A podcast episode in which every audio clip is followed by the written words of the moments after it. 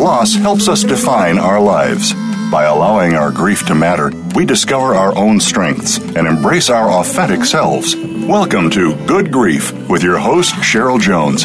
Get ready to be inspired, to create a deeper life, to make your time on earth much more meaningful.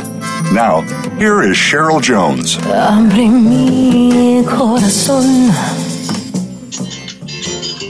Hello, I'm Cheryl Jones, and I want to welcome you to Good Grief, where we talk each week about the transformations that can come from loss. Today, I welcome Cheryl Crowder. Cheryl's an existential humanistic psychotherapist with over 30 years of experience in the field of depth psychology and human consciousness. With her background in theater arts, working with performance artists, visual artists, and creative people has inspired her for over 30 years. She welcomes those who are looking to make choices that create depth and meaning in their lives. Each one of us has an individual path, she says. Each therapy relationship is unique. Her private practice is in Albany and San Francisco with individuals, couples, and groups. She's facilitated a women's group for over 15 years and taught a graduate course in group process at John F. Kennedy University. She consults with licensed clinicians as well as supervising MFT interns, and she's a certified expressive arts therapist and has facilitated groups, classes, and workshops in intuition, creativity, and the process of self-discovery, which will be relevant to our talk today. Her work's collaborative and interactive. She joined me on Good Grief in 2017 to talk about her first book, Surviving the Storm, a workbook for telling your cancer story. And today we'll be talking largely about her recently released book, Psychosocial Care of Cancer Survivors, a clinician's guide and workbook for providing wholehearted care. Welcome, Cheryl. Thank you so much, Cheryl. I really appreciate being here to talk with you. Me too. I always feel like we're in an echo chamber. I had to wait till I was well into adulthood to meet someone else with my name. I know, exactly. Particularly spelled CH, right? Yeah, yeah. Spelled exactly the same. And we do encounter each other pretty often through, largely through the Women's Cancer Resource Center. And that's just really, really a blessing to know you that a little more closely than most of my guests. Well, and it was great because we just in, about a month or so ago, we did you were part of a panel that we did at Women's Cancer Resource Center talking about a lot of the work of healing and survivorship and, some of the difficulties, challenges and successes of the work that we do. And I think that was a really dynamic evening, and we made some money for the Women's Cancer Resource Center. Yay! Better. Always good. And, yeah. I love that we were all talking about survivorship, and we all had very unique, I felt you and the other people on the panel had quite unique angles on survivorship, but just in case there could be anyone out there who is a little confused about the word survivorship, which of course some people don't like and many people do like, and could you just share how you're thinking of the period called survivorship? Sure. How I think about it is quite personal because I did have cancer, and I felt that it began when I finished treatment. Oftentimes people are told that you're a survivor the moment you have your diagnosis. I have not found that personally, nor with other people that I've worked with, a particularly useful scale, because at that point you're diagnosed, you're heading for treatment, there's not really much, it's just like, oh, please let me survive, I've got to survive feelings. But where I see it happening is right towards the end of treatment or right after treatment, where people feel as though they've just like, oh, well, what now? They've fallen off the ends of the earth. And there are still many issues. There's the emotional trauma that has not been processed because you've been too busy trying to, do treatment and go through all that, as well as, there's physical issues that remain, and these can remain, for a long time. Hopefully they don't.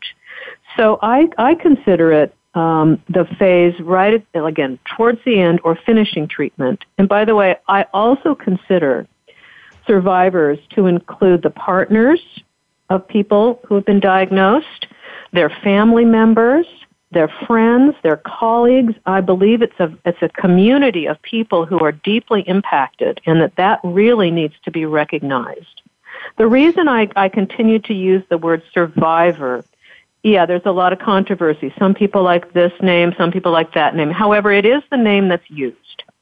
So I went with, okay, this is the name that's used. This is the recognizable name. So I always encourage people, whatever term you want to use for yourself, it's up to you.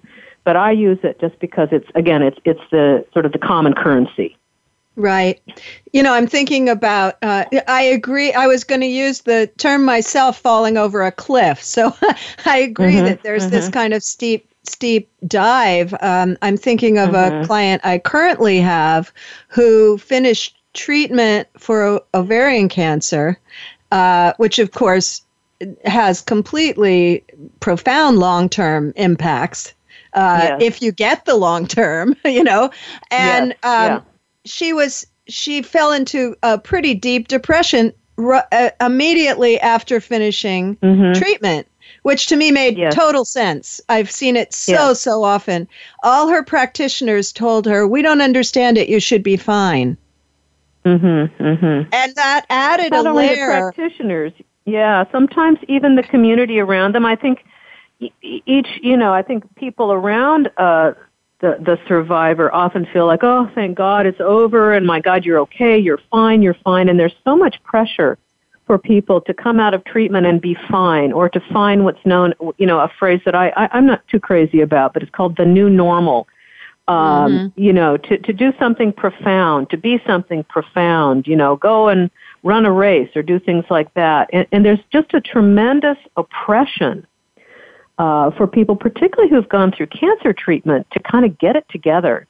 And I think that that's a real disservice, and it blocks really being able to authentically process what has just happened.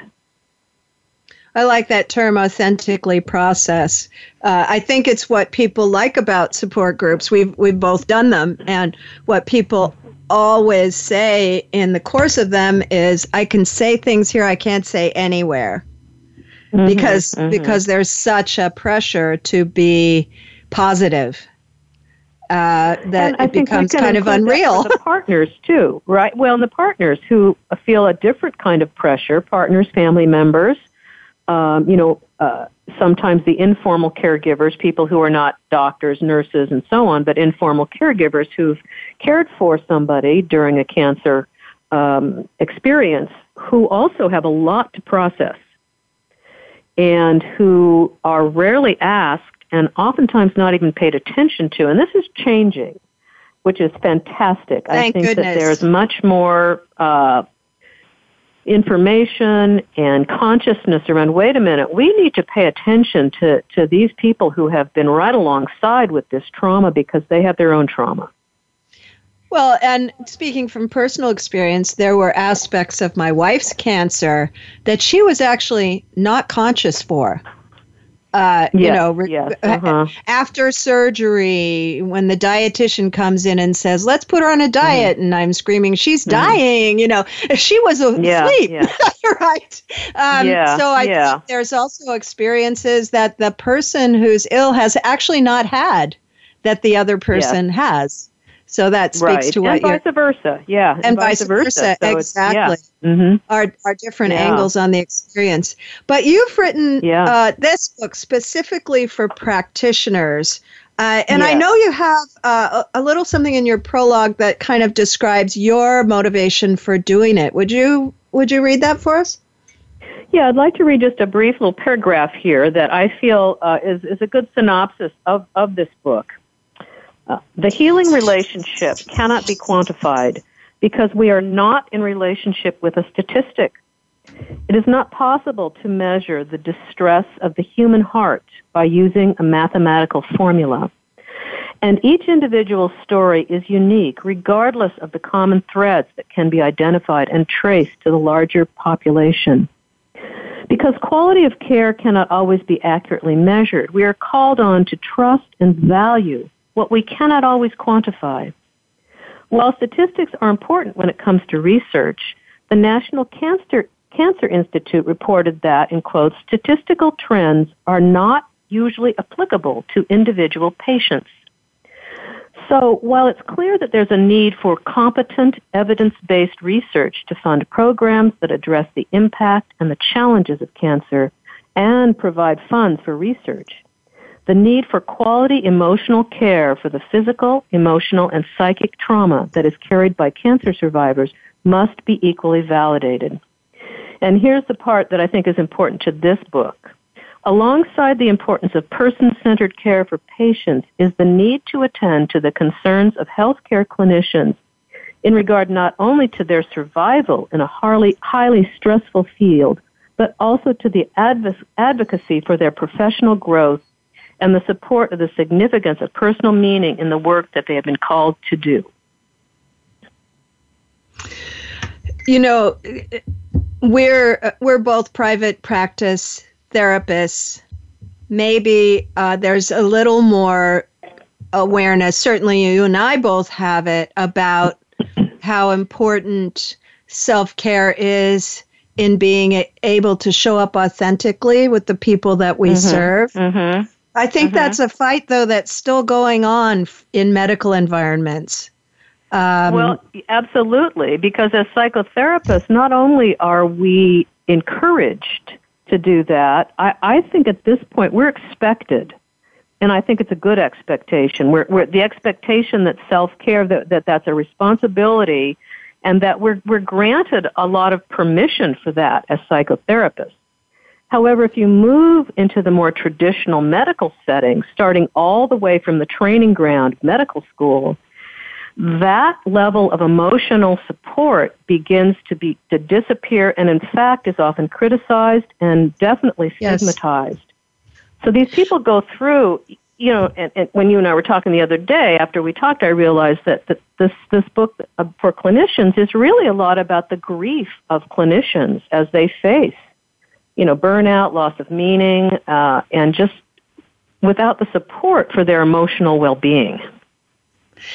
I agree with you about how that starts, maybe even before people choose the profession, because it's a kind of, it can be a profession that you're called to fix things, right? Absolutely. Very, very, very high percentage of doctors and nurses lost a parent as a child or another significant person. Right. Which, you know, you can imagine all kinds of reasons that would draw you to that profession, but part of it could be wanting to fix what was broken. And then you're in a training environment. I remember I worked with a physician once, and we had to work on how she could remember and notice tiredness. It had been, and she had cancer at the time. She had no way to register tiredness. And so she didn't know when to quit. She didn't know when to rest. Because medical school had really drummed it out of her, 36-hour shifts. And so it's a little bit of an uphill climb, yes? I think it's a tremendous uphill climb. I am seeing it start to shift. You know, in terms of, if you look online, there's a wonderful site called KevinMD, and a lot of physicians, social worker, medical professionals, you know, chime in, and almost daily you'll see somebody has written a blog or an article, or something's coming up about this, about their distress. And, you know, what's interesting is that many of these articles, blogs, etc., are written anonymously, which I think speaks again to the stigma of talking about this. And so my hope would be, can we just open up the conversation and begin to really talk about, you know, how to move forward with this? Yeah. You know, honestly, the statistics are in terms of burnout, physician suicide. the statistics are in, they keep rising every year with every new study, and it's like people actually need to pay attention to these studies. You know? Well, yeah. And then as someone who works with grief, if you're talking specifically about medical practitioners who work with cancer, mm-hmm. There is no working with cancer without loss. That's right. Because everybody does not actually survive. And that's right.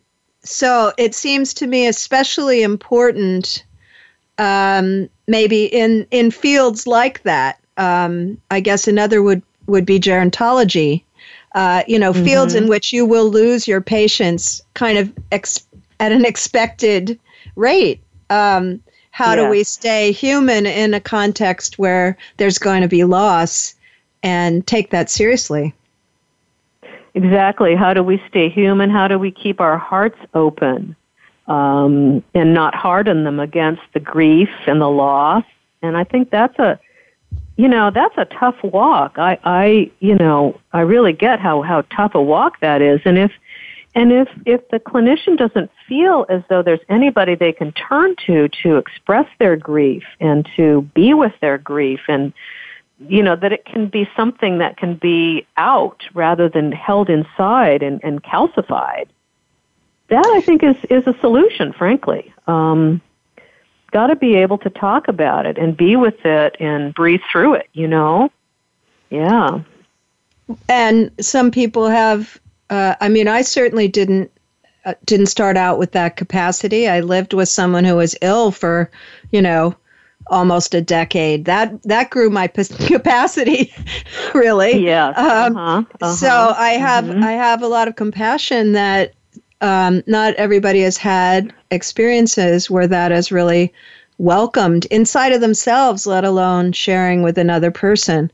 So when we come back from our break, which we're getting almost ready for our first break. And when we come back from it, I'd really like to talk about how we get clinicians on board with what you're talking about, which is not only mm-hmm. how to be compassionate with your patients, but mm-hmm. how to be compassionate with yourself, how to welcome your own experience. I like that you have those two parts of your book, because absolutely.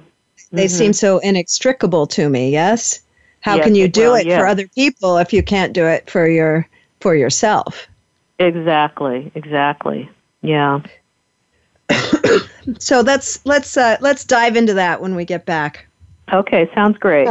Great. And listeners, you'll find links to my website and social media at the Good Grief page at Voice America. You'll also find a link to my novel, An Ocean Between Them. It's just been named the August book at End of Life University for their book club, which is called A Year of Reading Dangerously.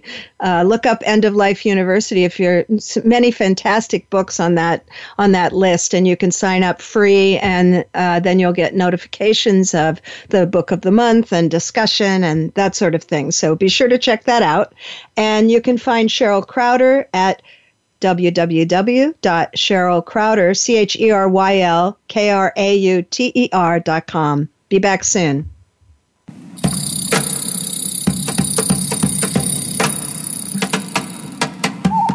Think you've seen everything there is to see in online television? Let us surprise you. Visit VoiceAmerica.tv today for sports, health, business, and more on demand 24/7.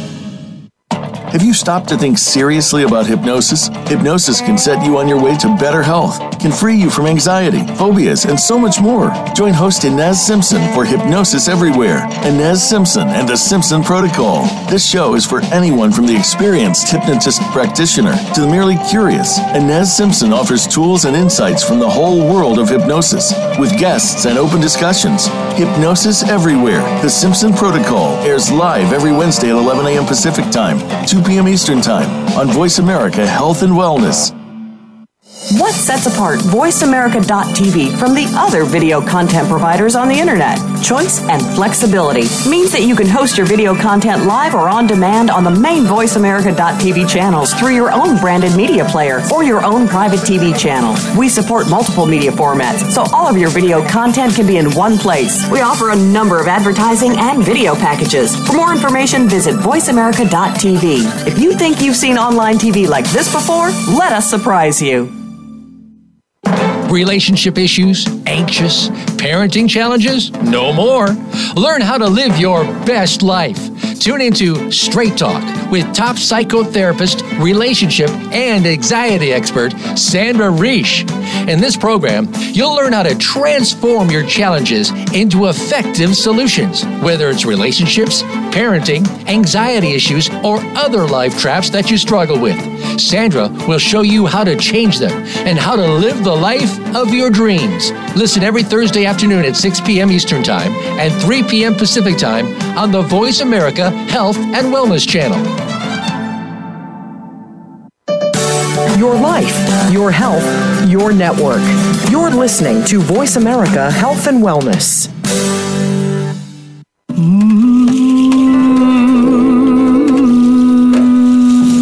Listening to Good Grief with Cheryl Jones. To reach Cheryl or her guest today, please call 1-866-472-5792. That's 1-866-472-5792. You may also send an email to Cheryl Jones at weatheringgrief.com. Now, back to Good Grief. Welcome back. I'm your host, Cheryl Jones, and I've been talking with Cheryl Crowder, the author of Psychosocial Care for Cancer Survivors. And before the break, Cheryl, we were just beginning to talk about actually the content of your book, which is in two parts. One, how to offer authentic humanistic care to your patients, and the other, how to be human with yourself as a clinician, how to really care for the level of feeling in your own self and your own self-care. And that seemed just marvelous to me because I don't know how I would offer that to people if I didn't have some conception of offering it to myself. But as we were saying, that's kind of intrinsic in some ways to our profession, but not so much to doctors' training or nurses' training. So how do you think we can begin to, well, let's talk some about what you're seeing as the important elements of that, and then how we can get medical environments to value that and say yes to it. Well, the first, I think there are two main headings, and of course under that is very complicated, but I think education and collaboration. And in education, I would say that early on there be some form of education in the training of a physician, a nurse, even in the social work realm. I have supervised some social workers who actually had not had a lot of emotional education, how to interview, how to connect, and so on. So I think if you start with professionals when they're young, and I do think this is the group that's going to change this, by the way. I think they're hungry for it, and they know that in order for their long-term viability and well-being, they're going to need to do this. So I think first we add education, and how I think we can show value in that is, like I mentioned, sort of in a like a little half-joking way before in the first part of our talk, the statistics are speaking for themselves. And so I think we need to pay attention and help people pay attention. Look, here are the facts. And I feel like, there's no need to do yet another study. The numbers are rising. You can see what this is. And one of the ways to deal with it is to start educating people on self-care right from the beginning. And in that sense, you are communicating of valuing. We value you, and we want you to value yourself. So they start out right away with that. And then, throughout careers, early career, mid-career, late career, the continued focus on self-care, what does that mean, how it changes, but mostly I think the valuing of it is what needs to really be highlighted. And then I think the second part that's vital is collaboration, professional collaboration, because I think that will help finally, the stigma around mental health issues, around depression, around anxiety, and move it from a pathological stance into, well, of course you feel upset and distressed. Maybe this month, 6 of your patients died. You've had no sleep for the last 48 hours, et cetera, et cetera. Nothing is wrong with you that you feel this. And I think we need to get clinicians starting to talk to one another, physicians, nurses, and so on. I also think that we need to create a referral system for those like the physicians, the specialists who do not have the psychological training, for instance, that you and I do, particularly we work in cancer. We know what the themes are. There needs to be a referral. I'm not going to do radiation therapy. I'm not going to decide what kind of chemotherapy. I'm going to refer to an oncologist. However, I would think in reverse, when the patient is upset, distressed, patient, family, partners, then the oncologist or whomever, the clinician says, I know who you can talk to about your emotional distress. So those three things I think are vital. Reading the book, I was just thinking of all the people that I've had in cancer support groups, and I would say perhaps the most impactful aspect of their cancer treatment is actually how the people in the medical system relate to them. I can pretty much divide groups into people that felt supported emotionally and dealt with as a human being, did much better, and people who felt anonymous and like they didn't get the information and no one really cared felt much worse, no matter what the health outcome was. And it doesn't take more time, actually. No, it doesn't. And that's what I like to say. That's a big concern. It's not about no time and no money. It really isn't, because as patients, we don't expect, the physician or even the nurse we don't expect them to sit down and spend an entire hour. All they have to do is say, hey, how are you? How you doing? I think most people will go, this or that, and we'll respect one another's time and whatever we've got. But, also in the education, particularly in more traditional settings, literally, they are warned against being too personal. Don't do this. And I think here again, this could be part of education that these people who work in more traditional medical settings could be taught how to use their boundaries, so that they're not so black and white, so that they feel a sense of assurance that they can set boundaries, still be personal and human and open-hearted, and not get enveloped and swallowed up. See what I'm saying? And that's learning. You can learn boundaries. That's an interesting point, though, because knowing what those boundaries are, I'm thinking of my wife's oncologist. And the things that stick with me, he was a wonderful doctor. He kept her alive a long time. The times when he was human, I still remember vividly. Of course. Like the time when she said, well, why are you recommending this treatment over that treatment? And he said, intuition. That's nice. That was a big risk for him to say. Wasn't wow, it? Good for him. He said, you could make a case for both, and my intuition says, let's try this. Oh, my God. Yeah. That time when he said, the other time was after she died, and I called him, and he cried. Mm-hmm. Yeah. Stuck with me till now, decades later. Yeah. But the third thing that stood out when I was thinking about this was that he was finishing up his practice with patients. He was going strictly into research. He felt he couldn't handle it. Okay. It was too emotional, and I feel that has to have something to do with support, perhaps, or what do you make of that? Because he was very, very gifted at being human. But well, I think I make of that what I was just talking about. You know, the collaboration, and also like we've both said several times in our conversation today, if you need to start with yourself. You know, there's just this little section I'm going to read right now. It's like, say I'm talking to a physician or someone like him. I'm saying, who listens to you? Where do you take your sadness, anger, and fear? Do you feel that you can talk with other clinicians about difficult thoughts or feelings? Are you concerned about being judged? It says, you know, you can help your patients with the emotional distress of cancer and still find ways to include yourself in the process. It's time to break the silence of suffering, difficulty, and despair.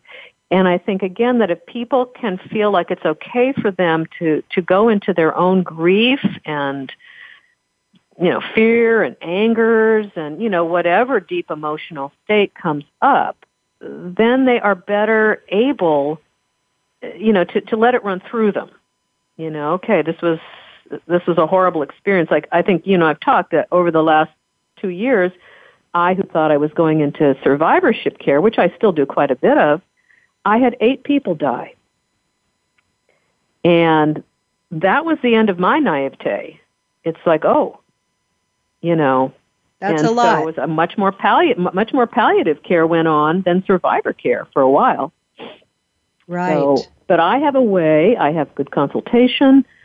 I value deep exploration. I value that, and so I let myself experience what my grief was about that, you know? Well, and for you, you know, for myself, doing grief work and illness work directly activates my own losses. Yeah. And it's a big choice to... you know, there's the up and the down of that, right? There's the fact that I'm so glad to be able to use those experiences. And then there's the fact that sometimes it hurts. And I have to find my ways to support myself in that. So for you, you've chosen work that directly puts you up against, I don't know, can we say one of the hardest experiences of your life? Going through cancer? Say that, yes. Mm-hmm, mm-hmm, So is that part of it too? You know, if you haven't confronted that in yourself, you're going to be running all over the place trying to get out of it, yes? Well, exactly. And even if you have confronted it, you might still want to run all over the place. Now and then, huh? You know, now and then it's like, oh, please. I mean, not only because of my own cancer and dealing with that, but then, you know, the sudden loss of my husband. So then I became someone, it wasn't through cancer, but I became someone that understood, you know, the loss of a beloved and what that's like. And you're right. I mean, there were times when I was writing this second book, which was really kind of a companion to me during that period, initial period. But I would be sitting in rooms with people and with a tremendous amount of grief coming up for them, and there I was in mine. And, you know, it was both very profound and sometimes very painful, both at the same time. It's like, you know, sort of both and. Yes. I like that both and. Yeah. Mm-hmm, mm-hmm, mm-hmm. And I have to think that is true for many, many clinicians. Well, certainly for all the ones that had early loss. I can't remember the percentages, but they're very high. Then, of course, anyone in the medical profession is going to have loss along the way that needs processing, yes? Yeah, yes, uh-huh, uh-huh. Absolutely, absolutely. And so for you, was it just a matter of accepting that was going to come up for you and making room for it? Or were there specific things that You said the book was a companion, which was interesting because I was well aware, and you did mention it in the introduction too, that this book was written right after your husband died. I wonder if you have any thoughts on how that might have impacted the book itself, because there's such an intersection there. You, at the very same time, you had something you had to care for in yourself. Yes. Yes, exactly. Well, I think it was a wonderful companion and a focus. I've thought with so many different layers. On one layer, it gave me a tremendously deeper empathy for people who have had losses, devastating losses, and have no focus. You know, maybe they don't have work, or they don't have family, or they're alone, and they're completely alone without any structure around this, you know, a terrific grief. And I really, at this point, pay a lot of attention to people like that. And I think a lot of attention should be paid to people like that, because the suffering must be, you know, phenomenal. So I think that on that layer. But, you know, when I look through the book, I think that there's a rawness. I mean, I do tend to write raw anyway. That's sort of my background. I'm a poet by by choice. Uh-huh. Uh-huh. And, so I think there's a rawness. There's a way that I, in quotes, write raw and kind of really go for the emotional heart of the matter. And so being so sort of blown open that way, you know, sort of in an ironic way, it probably made it a more accessible and more wholehearted book. You know, you were so in it yourself. Yeah. Yeah. Yeah. That makes a lot of sense to me. And that did come through.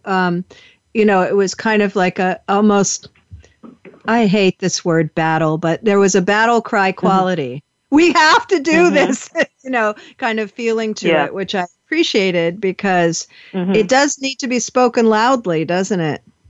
Yeah. This need to attend to ourselves as people that are also caring for others. Exactly. And it's I think it's really, it cannot be an elective to really pay attention to personal growth, valuing ourselves, continued throughout the lifespan of self-care and care of others and collegial collaboration. I don't feel it's an elective. Yeah. I think it's about a required course. Required course. Yeah, and I know UCSF has done some work to actually integrate that, but you know, it's a day or you know, or once a month. It's not completely integrated in, but at least there's starting to be talk about that. When we get back, I want to talk some in this last section about the impediments to creating the kind of communities that will support each other in this, and then talk about our hopes kind of for where this might go for people. And listeners, on the second break, of course, just go find us at my website is weatheringgrief.com, or at my host page. And to find Cheryl Crowder, you can go to www.cherylcrowder.com, and we'll be back after the break.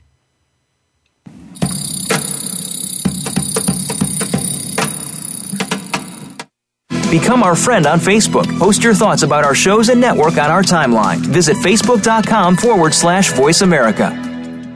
Ready to transform your health and your world? Join host Melissa Alexander for Insight Living with Vitality. Melissa and her guests go behind the scenes on what it takes for practitioners and clients to transform themselves and others. She provides insight to medical procedural breakthroughs, available product resources, and explains lifestyle choices designed to improve and expand your vitality. It's time to get rid of that baggage, remove those blockages, and prevent buildup from hindering your progress in life. Tune in every Monday at 10 a.m. Eastern Time, 7 a.m. Pacific Time on the Voice America Health and Wellness Channel.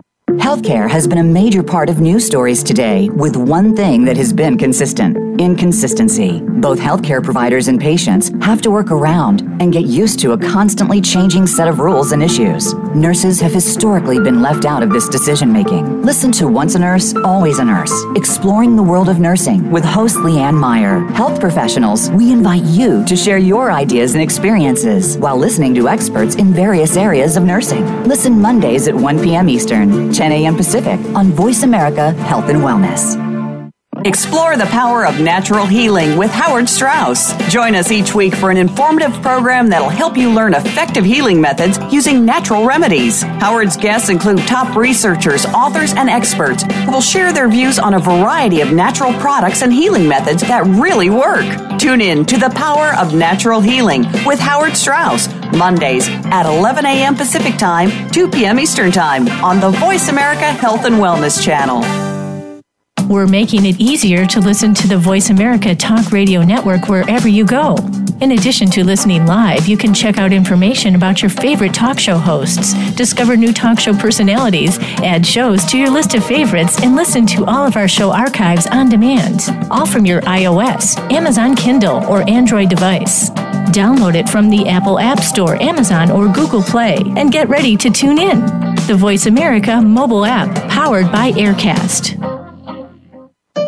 Opinions, options, answers. You're listening to Voice America Health and Wellness.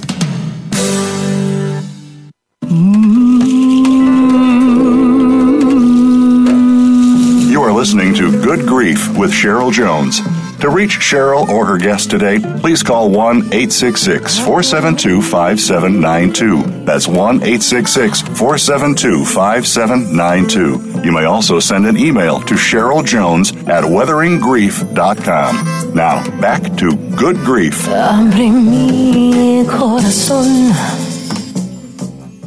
Welcome back. I'm here with Cheryl Crowder, author of Psychosocial Care for Cancer Survivors.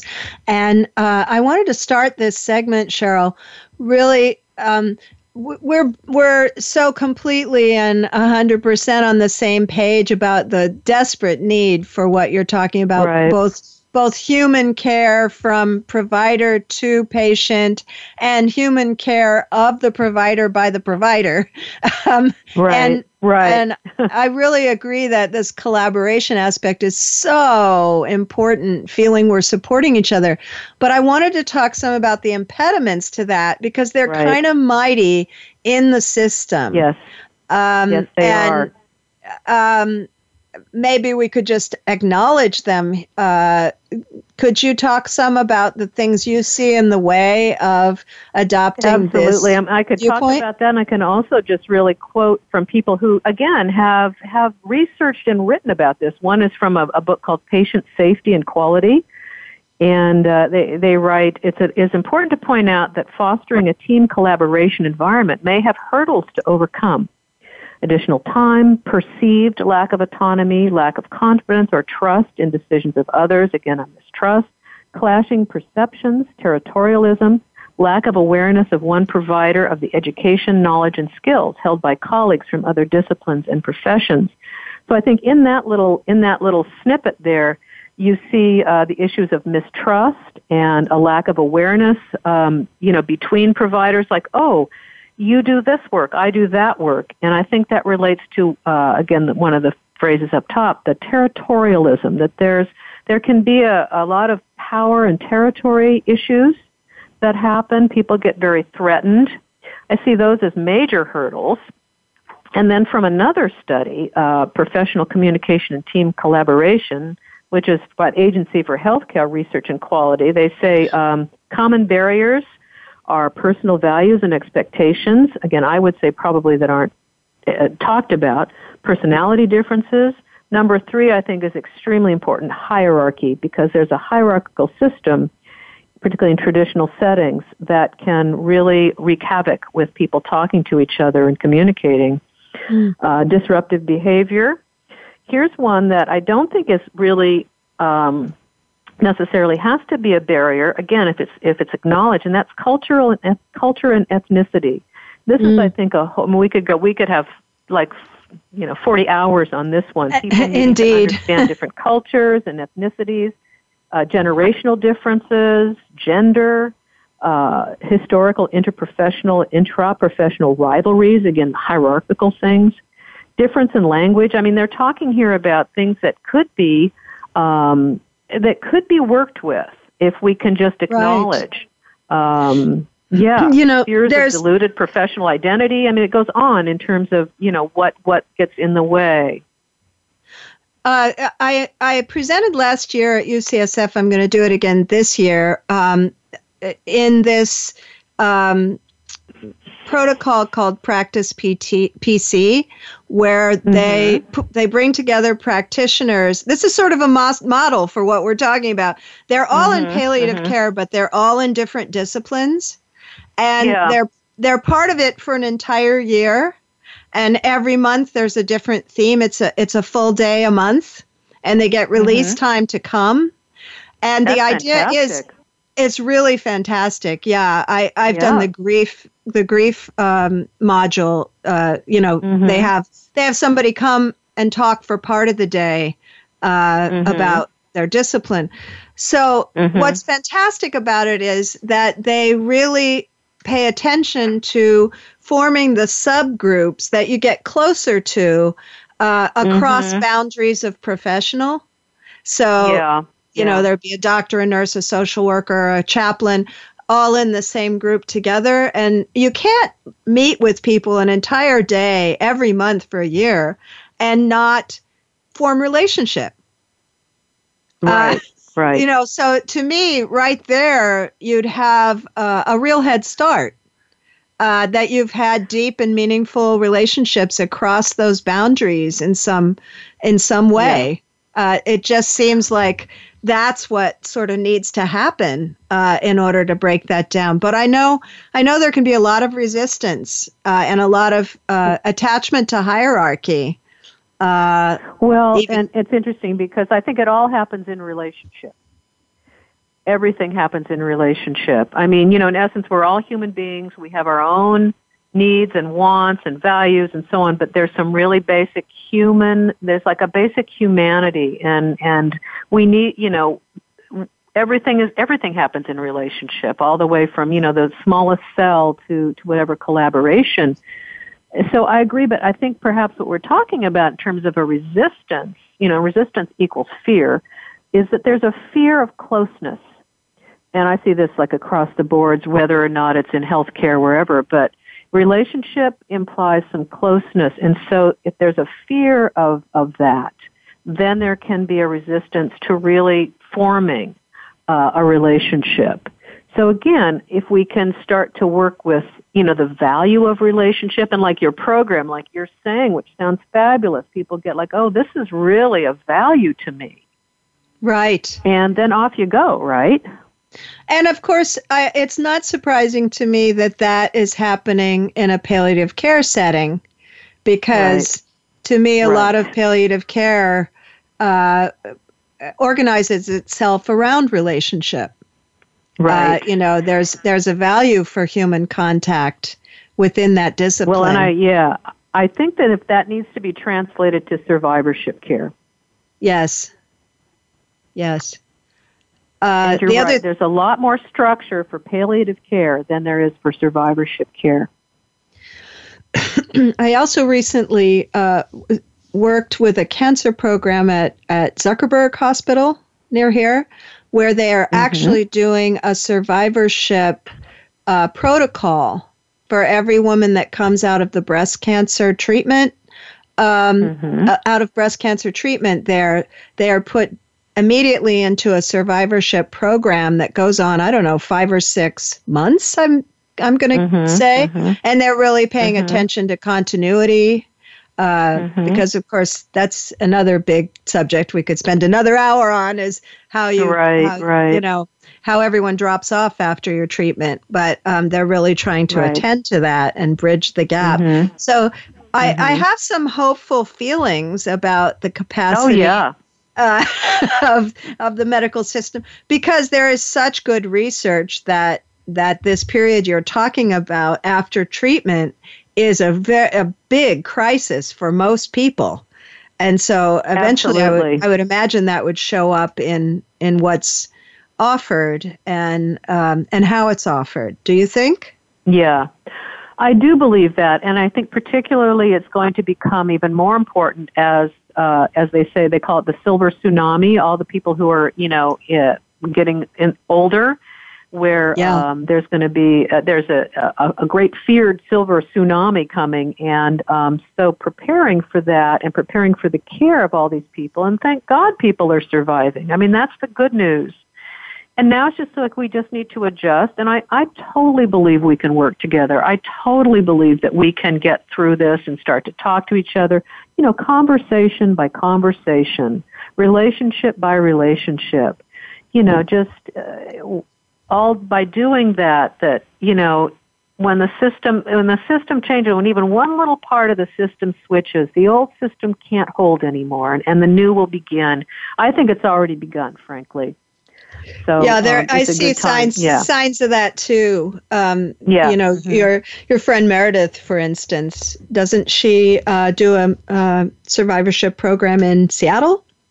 Did I? Well, we were both on your panel, so I got introduced to her work. Yeah, she was in one. Now she's doing some work at University of Washington, but she and I are creating a website called Savvy Survivor, and so we're putting together a very visitor-friendly site for both providers and patients, informational. We're going to have interviews, things like that. So, a lot of takeaways and, paying attention to how you can best, go through your survivorship. And then for the clinicians, okay, what do your patients need? Or here's your education, and what do you need, and so on. So we've kind of got this double view of how this is going to get rolled out to help people, I feel it's important to kind of circle around to why people go into healthcare. They do typically want to be helpful. Yes, they do. So it seems to me once the message can get across, acknowledging someone's emotional pain is helpful. Acknowledging your own emotional pain is helpful. That could give us a head start. But I just wanted to take a minute, though, with how you, because I run across, basically supportive collegial environments where there's one person who just doesn't want to do it and completely fights it. How do you deal with that kind of problem where people are exposed, but they don't want to do it? Right. Do we just sort of bypass, or have you encountered that yourself? Yes. I think, what I have done with it, and, we can't change anybody else. You can't change their state of mind. However, what I've found is that just continuing to show up with the message, just showing up and showing up and showing up, and in a way, not joining the resistance by sort of becoming adversarial, but trying to become allied. Like, how can we do this? And usually, what I think is at some point, the person who's the most, sort of dug in. You get to find a sense of like, what is that? What are you concerned about? What do you think is going to happen? Just by really just continuing the conversation, like, here I am again. I'm curiosity, again. Huh? Oh, look, here I am, and, and I think that, it's just a slow moving train. Well, I guess one thing that comes to my mind is it's an invitation for, I guess, when you encounter someone like that, for us to accept our own reaction, Well, right, exactly. And to try not to react, but to respond. Not to get all like, well, then it's exactly. A big hierarchical angry fest, and that's not going to get anybody anywhere. I think understanding and trying to understand different perspectives and coming from that, meanwhile not saying, well, but I not sort of giving up your own beliefs, but right. really trying to right. understand and say, look, how can we actually have a conversation here? How can we change this dialogue between all of us? Yes. Is a really good start.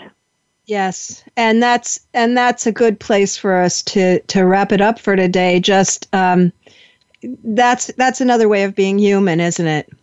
I want to thank you for being here today, Cheryl. It's been great. Oh, thank you. It's really been great. I hope people will go check out your work at CherylCrowder.com, because I think it's really got a lot of potential to go far for all these environments.